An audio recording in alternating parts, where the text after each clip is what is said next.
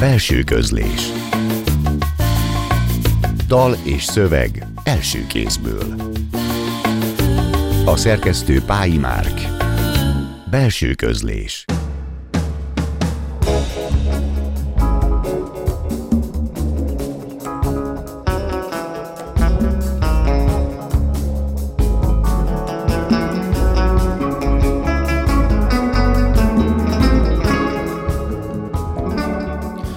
estét kívánok! A Klubrádió zenés irodalmi műsorának mikrofonjánál Szegő János köszönti Önöket. Ebben a műsorban hétről hétre egy írót vagy egy költőt mutatunk be, aki felolvassa frissebb szövegeit, és elhozza magával azokat a zenéket is, melyek élete vagy pályája szempontjából meghatározóak voltak. A mai vendégünk Ács Margit író, eszéista, szerkesztő, és mielőtt még elkezdjük vele a beszélgetést, hallgassuk meg már is az első zenét, amelyet ő választott az adásba, Claude Debussy-től, a Sweet Bergamask holdfény tételét Kocsis Zoltán játsz a zongorán.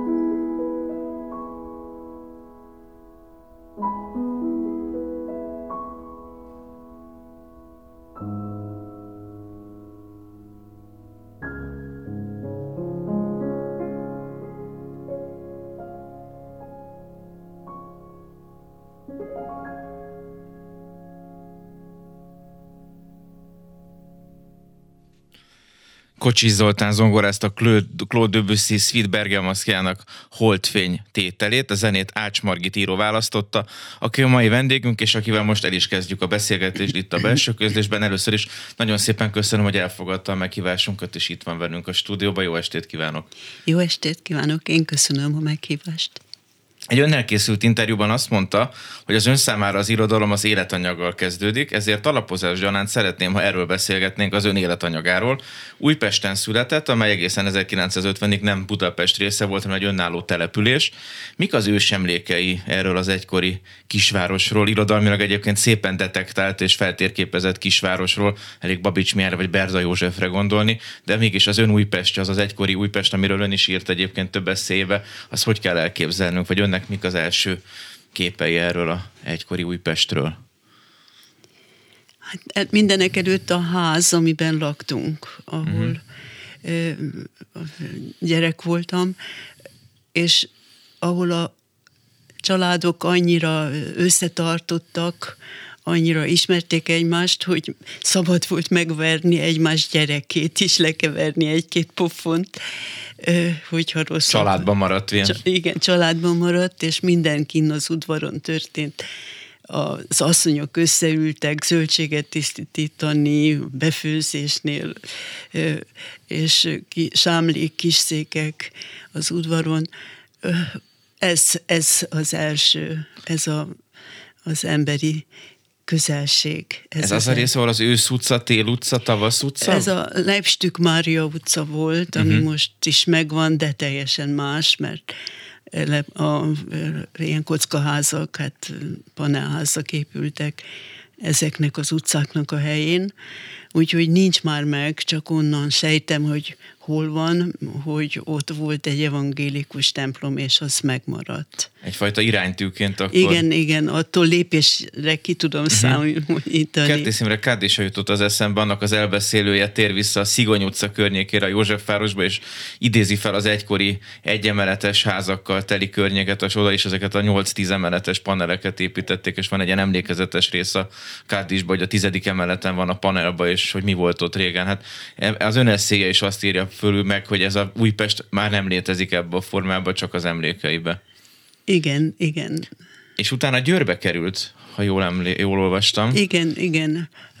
A nevelő apámat oda helyezték, és tíz éves voltam, és úgy érkeztem meg, oda, oda vittek idegenek a városba, egy idegen lakásba, mert az anyám épp akkor adott életet a hugomnak, és ezért Budapesten maradt a család, családi kötelékben, én meg megérkeztem egy idegen városba, idegen lakásba, és másnap kezdődött az idegen iskola, és mindez ez tíz ez éves. Egy Dickens regény gyakorlatilag, az elég hirtelen lehetett, vagy elég az otthonból kiszakítás, az nem lehetett könnyű. Hát nem. Persze, hogy nem volt könnyű, de érdekes, hogy az ember sokkal többre képes, mint amit képzel. Én is a gyerekeimet, unokáimat vatta között neveltem föl. Uh-huh. Még ma is féltem őket, és ezért persze most már nagyon dühösek, de a, ez a tapasztalat, ez úgy látszik, hogy mégsem tudott, tudott eléggé megerősíteni abban a hitemben, hogy az ember mindent kibír azért azt hiszem, hogy ne kelljen mindent kibírni. Ha egy mód van rá, ne kelljen. Ha, igen. Említette, hogy a nevelőapja miatt kerültek Győrbe. Az édesapját nagyon korán elvesztette. Azt megkérdezhetem, hogy az édesapja az a világháborúban halt? Nem, nem, nem, ő betegségben Betegségben halt, halt meg. Betegség. De nagy szerencsém volt tulajdonképpen, hogy szegény meghalt, mert ő rendőr volt. Uh-huh. Közlekedési rendőr, szóval ilyen közönséges rendőr, de ez rossz származást okozott volna a számomra. 45 után nem lett volna jó ajánló után, levél, igen, igen. Igen, és hát az akkor nagyon sokat számított, hogy a, a nevelőapám és hajógyári munkás volt, anyám varrónő, tehát ilyen este munkás uh-huh. származású voltam. A nagyszüleim hát a nagyapám, anyai nagyapám a Beszkártnál dolgozott, villamos vezető volt eleinte. BKV azt, elődje, csak ha fiatalabb hallgatóink esetleg igen, nem tudnak. Igen, a nagyanyám az háztartásbeli volt, és két elemie volt összesen, írni csak öregkorában tanult meg. Olvasni tudott, de írni nem, sokáig nem. Úgyhogy az munkás származás az tényleges munkás származás volt, de azért valahogy mégis csalónak éreztem magam mindig, amikor emiatt kivételeztek velem, mert hogy a, a, én tudtam, hogy én egyéb származású mm-hmm. vagyok valójában. Viszont ez a munkás származás, ez különösen 1956-ban, illetőleg hát az utána következő időszakban azt mondhatom, hogy megmentette a, hát ha az életemet nem is, de a sorsomat igen, mert 57 elején, február 1-énre egy sztrájkot szerveztem szerveztünk egy páran egy tanár vezetésével Zuglóban. Ekkor ön gimnazista, terek igen, másod, igen, második, második gimnazista voltam, és a gyerekek nem mentek, nem csak az én iskolámban, hanem környező iskolákban is hát agitáltam, kihirdettem a sztrájkot, és legnagyobb megdöbbenésemre másnap tényleg nem mentek be a gyerekek az iskolákba, viszont a feljelentések már az én nevemmel mentek a rendőrséghez, és akkor rögtön még aznap előállítottak, és a következő hónapokban és években elég eléggé megviselt a sok kihallgatás. A Markó utcának lehetett a vendége, ha jól olvastam valahol, nem? Vagy a ottani rendőrség, vagy a, a, a, bíróság? A, a, a Vorosilov úti, hát most ja, Stefánia, Stefánia. úti uh-huh. rendőrségen kezdtem, de voltam a Tolnai Lajos utcában is, és voltam a Gyorskocsi utcában. Uh-huh. Akkor végigjárta ezeket a... Igen, hát a Markó utcában a tárgyalása Ott volt a, a tanáromnak, uh-huh. ahol tanúként szerepeltem.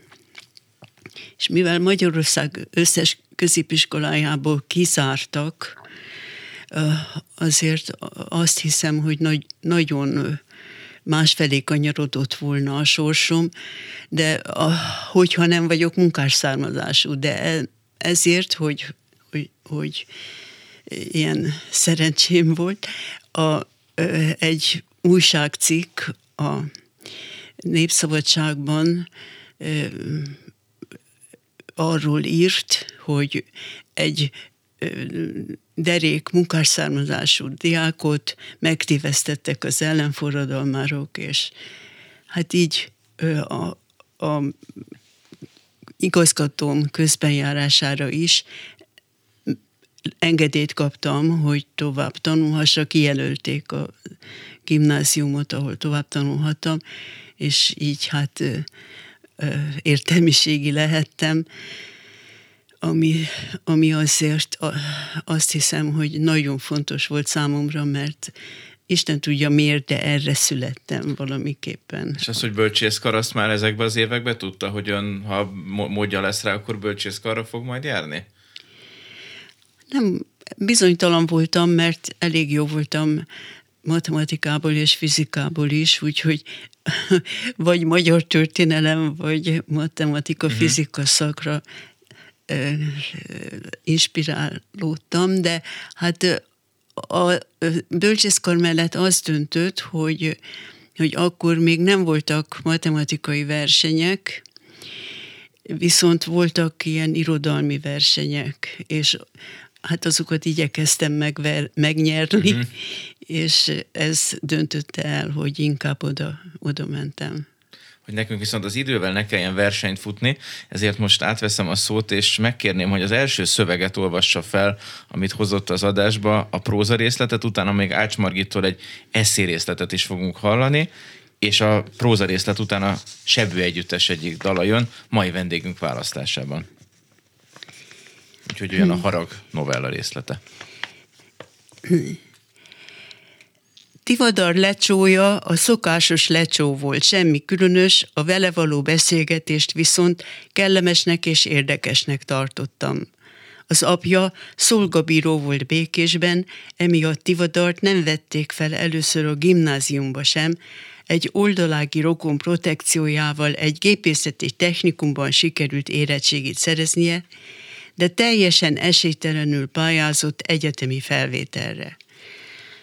Legalább megírták volna egyenesen, hogy osztályellenséget nem tanított a munkás parasztállam, de nem. Ezekben a gyáva patkányokban még ennyi kurázsi sem volt. Súnyogtak, hogy hát rajtuk nem múlik semmi, csak ez a helyhiány, ugye? Háborgott olyan indulattal, mintha nem telt volna el nagyjából fél évszázad azóta. Nem derült ki tulajdonképpen mi szeretett volna lenni, bölcsész, orvos vagy mérnök, erről nem beszélt, csak hogy évekig küszködött és tűrte, hogy megalázzák. Egyetlen lehetősége maradt, bevonult a hadsereghez. Nálánál stréberebb katonát nem hordott hátán a föld. Meg is volt az eredménye, egyetemre küldték, geológia szakra, s az obsitig a hadseregben szolgált. Valami késztetést érzek arra, hogy kesergő embereknek megpróbáljam kiemelni a velük történt szerencsétlenség, az őket sújtó hátrány szerencsés hozadékát. Nem tehetek róla, én a velem történt bajokat is igyekszem a jó oldalukról felfogni, és ahogy csak tudok, kive, kievickélek a folytogató vereség tudatból, önsajnálatba pedig bele se kezdek. Balgán azt hiszem, másnak is erre van szüksége, pedig korán sem.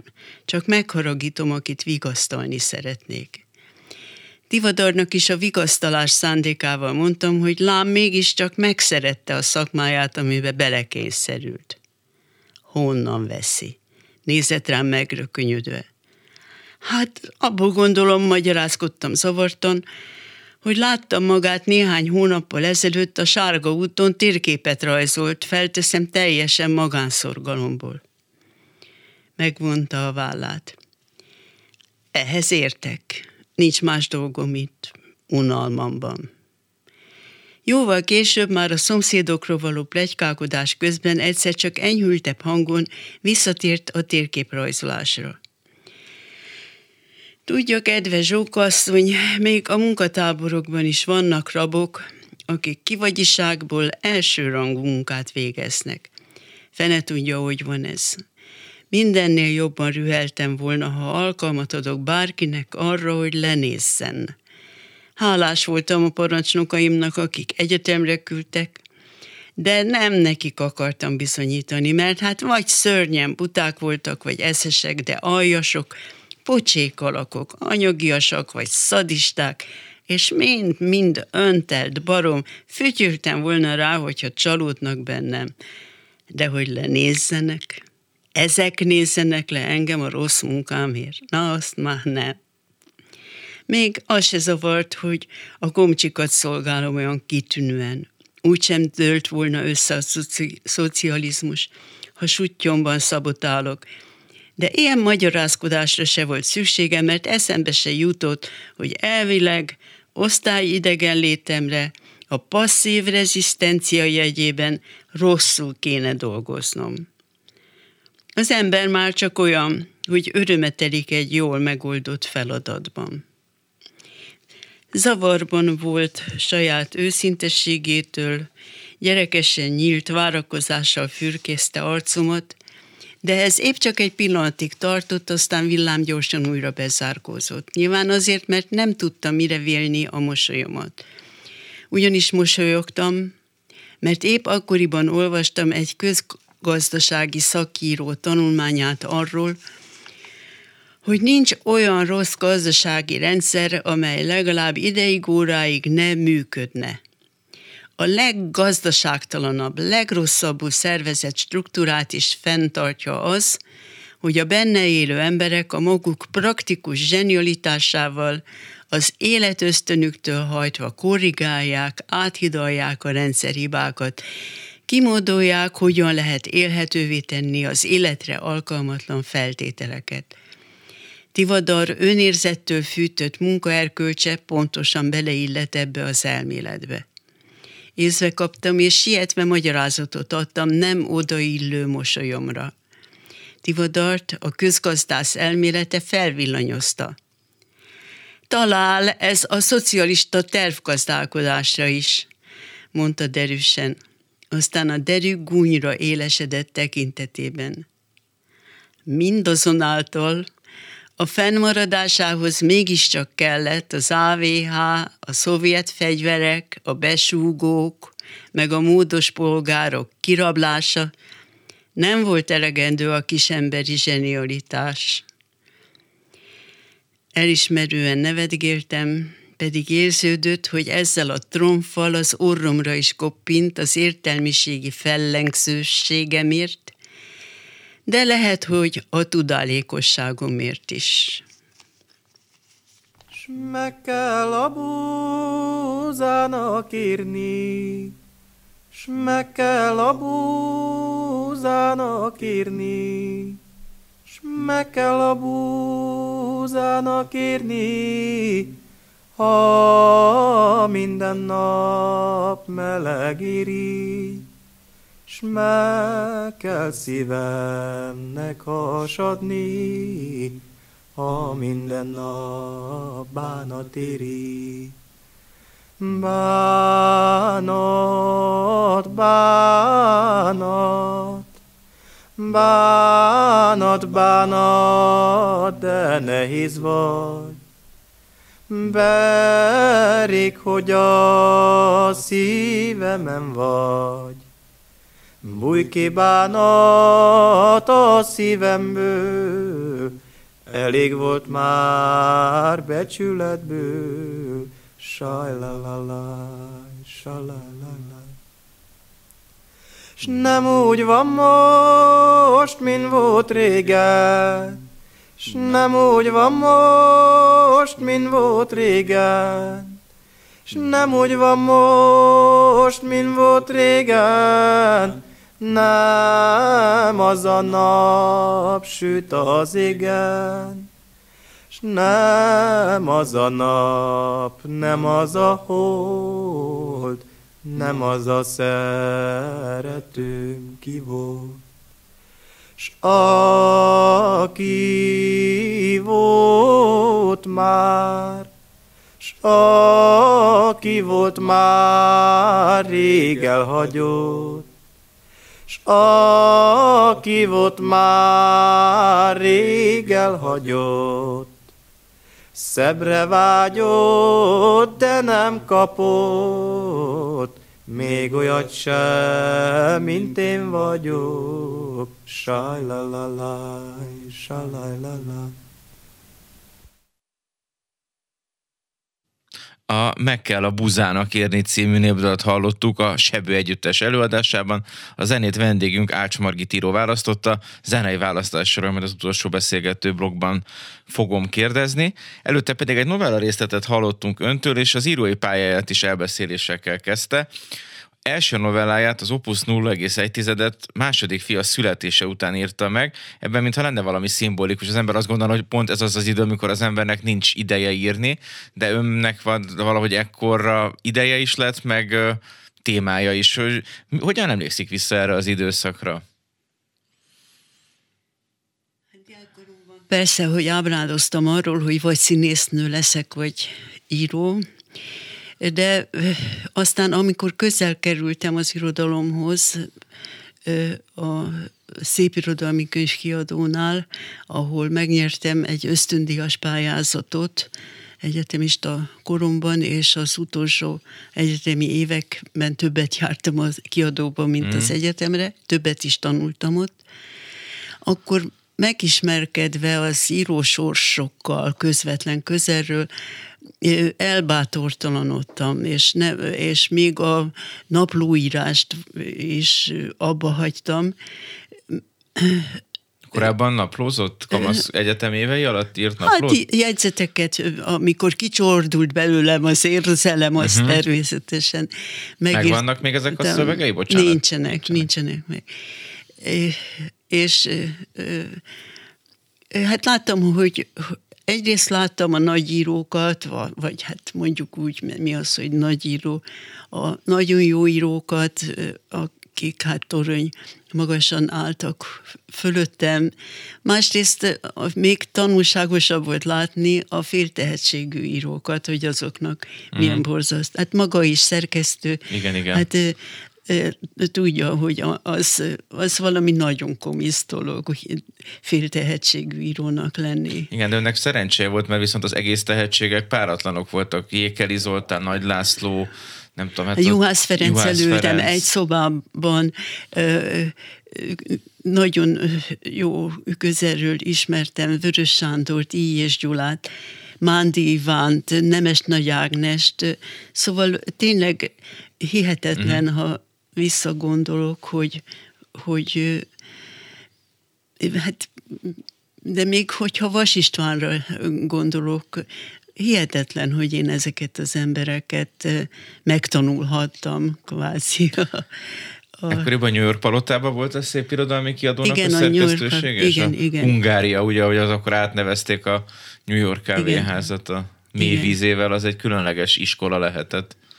Igen, tehát én nem gondoltam, hogy, hogy a továbbiakban nem melengedtem a szívemben ezt a vágyámot, hogy író leszek. Tanulmányokat írtam, kaptam rá megbízást uh-huh. is, viszont amikor a második fiam megszületett, az elsőt elvitte egy pár napra a férjem a szüleihez Makóra, Domokos Mátyás volt a férjem. Nagyszerű irodalom, már szerkesztő irodalom történt. Bocsánat, csak azoknak igen, mondanám, akik igen, talán nem tudják. Igen, és én egyedül maradtam a még akkor csak járókában heverésző gyerekkel, és takarítás közben egy párbeszéd merült fel bennem, és az úgy megtetszett, és jó lesz valamire leírtam. De ha már leírtam, akkor úgy kiadjusztáltam, és mikor a férjem hazajött, megmutattam neki, és ő hát ugye tekintélyes kritikus, ő azt mondta, hogy ez jó, és ráadásul úgy olyan módon jó, ahogy azt ő szereti.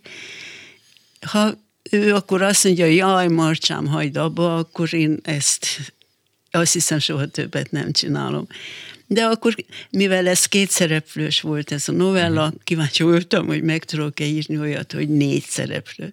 És így ö, nő, nő, szaporodtak a fiókban ezek az írások, ezek a novellák, de nem mutattam a férjemen kívül senkinek. Uh-huh.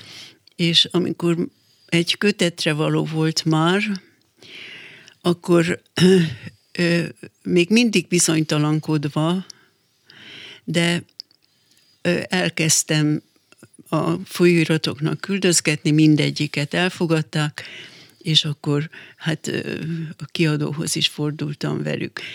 No, ez,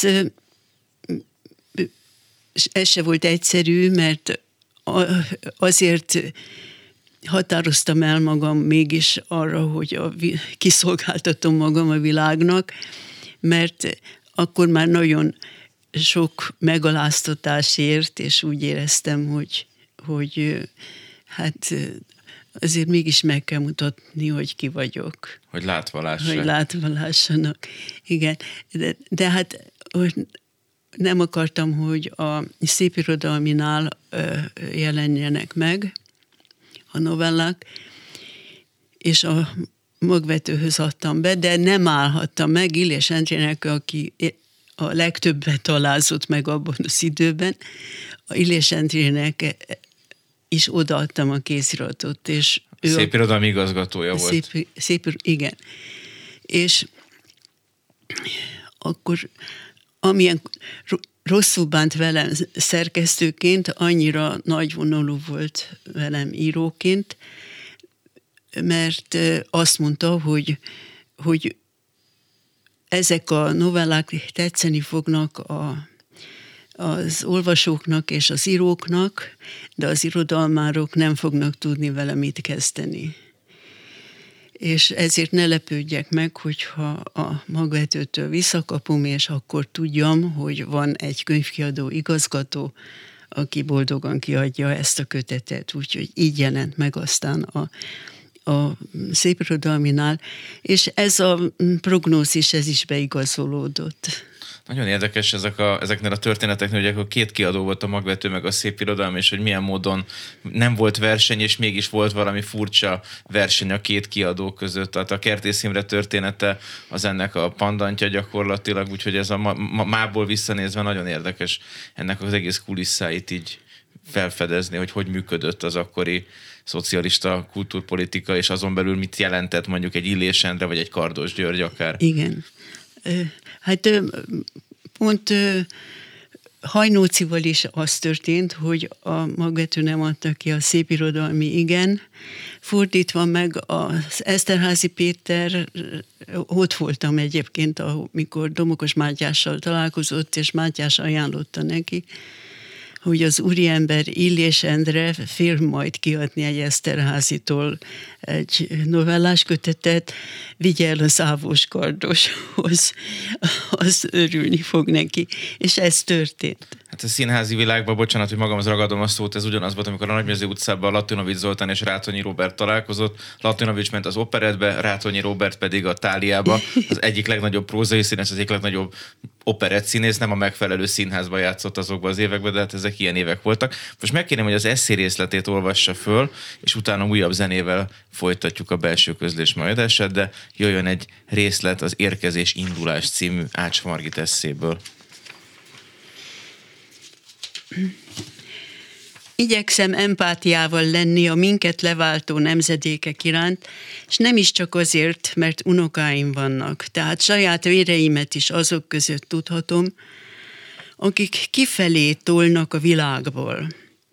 Egyszerűen méltány, a méltányosság megszokott gyakorlata révén, belátva, hogy rendjén van. A korszakok kultúráját más kultúrák, más korszakok váltják fel. Csak hogy eddig a legradikálisabban új látásmódok is magukban hordták az előzményt, a hagyományt, akár a vele való dühöt szakítás formájában is – Végtére még a megtagadáshoz is ismerni kellett a felmenők ideológiáját, olvasni kellett műveiket. Próbálok analógiát találni a történelemben a mostani végletes kultúraváltáshoz. De még a felvilágosodás korában, a múlt századi avantgárd mozgalmában sem sikerül. Nem mintha ekkorok ifjai szerényebbek, belátóbbak lettek volna, mint a maiak – csak nem állt módjukban totálisan ignorálni a kommunikáció korábbi eszközeit, mert nem állt rendelkezésükre más.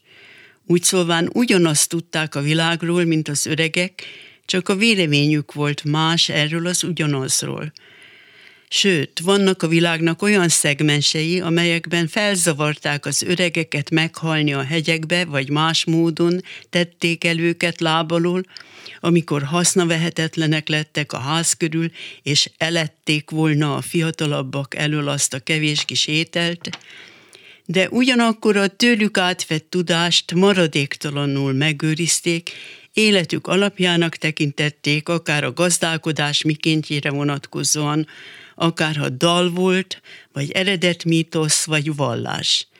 Ezt nem azért mondom, mintha szívesen lenné, mennék a kénes barlangba, ha ennek fejében az utódok falnák a könyveimet. Épp csak a szellemi megsemmisítés ellentétjeként említettem a fizikai megsemmisítés, és mellette a tudás megőrzés példáját. A pánik, amely igazságaim félresöprését, vagy aktuálpolitikai kompromittálását tapasztalva fog el, azt mutatta meg, hogy bár soha nem gondoltam rá, ebben a sublimált formában igenis Hittem a lélek halhatatlanságában. Legalábbis olyasféle túlélésben hittem, amit a hívők a lélek halhatatlanságának neveznek. Talán éppen a bennem lévőhöz hasonló riadalom generálta a vallásokban a túlvilág reményét. Testem elenyészik, elvégzett munkám, nevem feledésbe merül, de az, ami egész életemet áthatotta, a szellemi erkölcsi bázis megmarad. A szavak elhalnak, de igazságuk érvénye tovább él.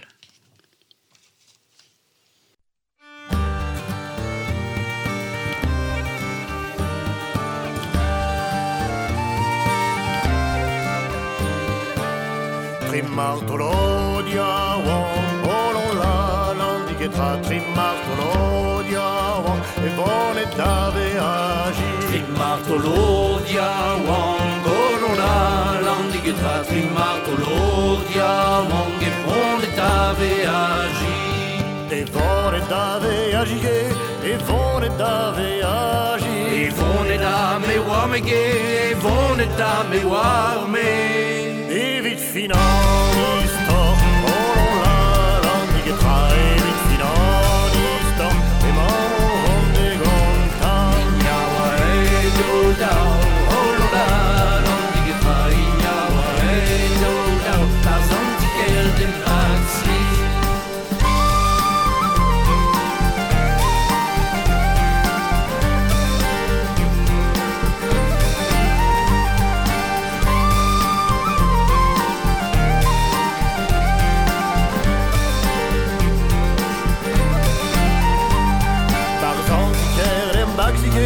Pardon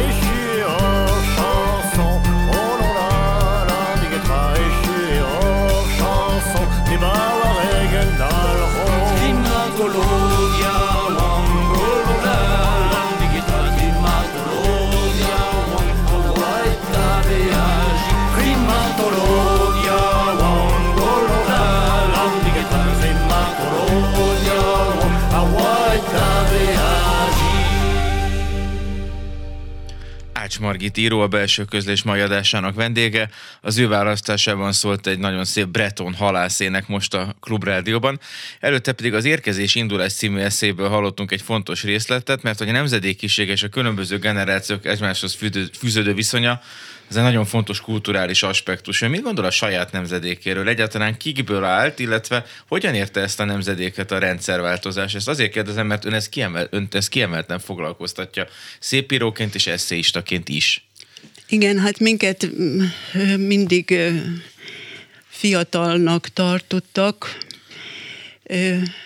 magyarán infantilisnak, akik nem, nem foglalhatnak el vezető állásokat, akiknek még írni kell, akik nem alkalmasak a, a társadalom vezető szerepére, és akkor jött 90, a rendszerváltozás, és egyik pillanatról a másikra kiderült, hogy öregek vagyunk.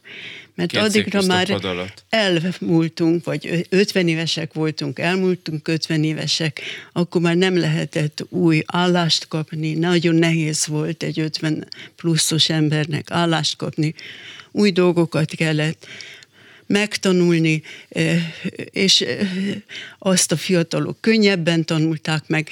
Úgyhogy ez egy furcsa dolog, hogy mi egyik pillanatra a másikra az infantilizmusból a szenilitásba kerültünk. Azt hiszem, Nagyon frappáns és fájdalmas tapasztalat. Vagy nagyon frappáns a leírás, nagyon fájdalmas lehetett ezt megélni. Hát igen, én viszonylag szerencsés voltam, mert nekem új munka adódott azzal, hogy a kiadó mi munka után folyóirathoz kerültem, a folyóirat szerkesztés, az más jellegű. Amúgy is más lett az életem, Úgyhogy tulajdonképpen én nem szenvedtem meg ezt a változást, de más szempontból meg igen a vele járó csalódást, mert hogy azért mégis nem az történt, amire készültünk, nem egészen az a szabadság, szabad élet nyílott meg előttünk. És ezt a prózai műveiben is tárgyalja, ami nagyon fontos, hogy a magyar irodalomnak ne legyen tabuja az, hogy mi történt velünk, vagy mi történik velünk, és erről is írjunk, és ne csak történt, török korban játszódó történelmi regényeket, hanem olyanokat, amik a mi életünkkel foglalkoznak, és az ön prózai művei mind ilyen polemikusak és nagyon élesek. Nyilatkozta is tíz évvel ezelőtt, hogy a békülékeny után egy kellemetlen ácsmargitot ismerhetünk meg, és az emberi sorsok sötétebb vetületeire figyel. Most viszont a zenékre kérném, hogy egy kicsit térjünk ki, hogy ezeket a, miért ezeket a zenéket hozta. Ugye először egy nagyon szép Debussy volt, Kocsi Zoltán tolmácsolásába, és még lesz egy nagyon szép Bach partita, a szólópartiták közül Baráti Kristóf fogja az egyiket eljátszani, de kezdjük Debussy-vel. Miért hozta Debussy-t? Hát, mert a Lenke unokám ö, 15-16 évesen nagyszerűen zongorázta, ez volt a karácsonyi ajándékom, hogy ezt kaptam tőle. Kocsi Zoltán persze szebben játsza, Kocsi Zoltánra is szívesen emlékeztem itt most, mert nagy élményem az ő általa feljavított nemzeti filharmonikusok, és egy csodálatos korszak, amikor nagyon jó hangversenyekre járhattam barátaimmal. A második, a Sebő együttesnek a száma az, az egy nagyon keserű korszakra emlékeztet, amikor valóban meg kell szívemnek hasadni, ha minden uh-huh. nap bánat éri, és ezt a lemezt akkor egy házastársi veszekedésben a férjem összetörte, és most amikor megtaláltam az interneten ugyanazzal a lez- lemezborítóval, akkor ez olyan csoda számba ment. A Breton halászének egy franciaországi utazásnak az emléke, onnan hoztam a CD-t, és egyáltalán Brötány, az a táj és az óceán, mert ez nem is tenger, hanem óceán, az olyan csodálatos volt, hogy, hogy emberek meg tudnak birkózni ezzel a hatalmas valamivel. És hát a végtelenség valahol a, a Bach zenéje is talán, igen. azt hiszem, amit még hallhatunk. Igen, és hát a Bach pedig most egy, egyik legutóbbi élményem, zeneélményem volt. Festőbarátom Jovián György kiállításán játszotta el Baráti Kristóf, és hát most ez, ez, ez azt hiszem a legnagyobb zenei élményem. Nem sokára miénk is az lesz, nagyon szépen köszönöm. Ezzel el is érkeztünk a belső közlés majadásának végéhez. Vendégünk Ács Margit író eszéista volt. Köszönöm szépen, hogy itt volt felolvasott novellából, eszéből, megmutatta a zenéket és beszélgethettünk is. Zárásként pedig akkor hallgassuk is meg Bach szóró hegedű partitái közül Baráti Kristóf előadásából az egyik tételt. Megköszönöm a figyelmet, a szerkesztő Pályamák és a hangmérnök Csorba László nevében is. További szép estét kívánok a műsorvezetőt, Szegő Jánost hallották. Köszönöm.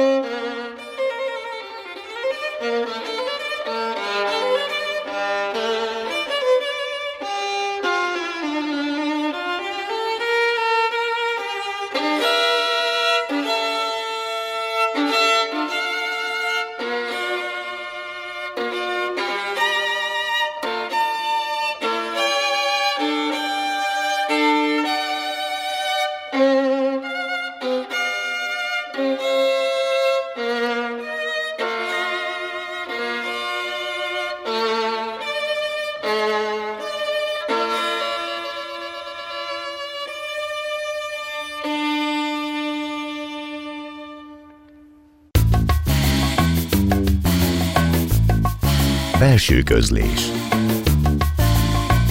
Dal és szöveg első kézből. A szerkesztő Pályi Márk. Belső közlés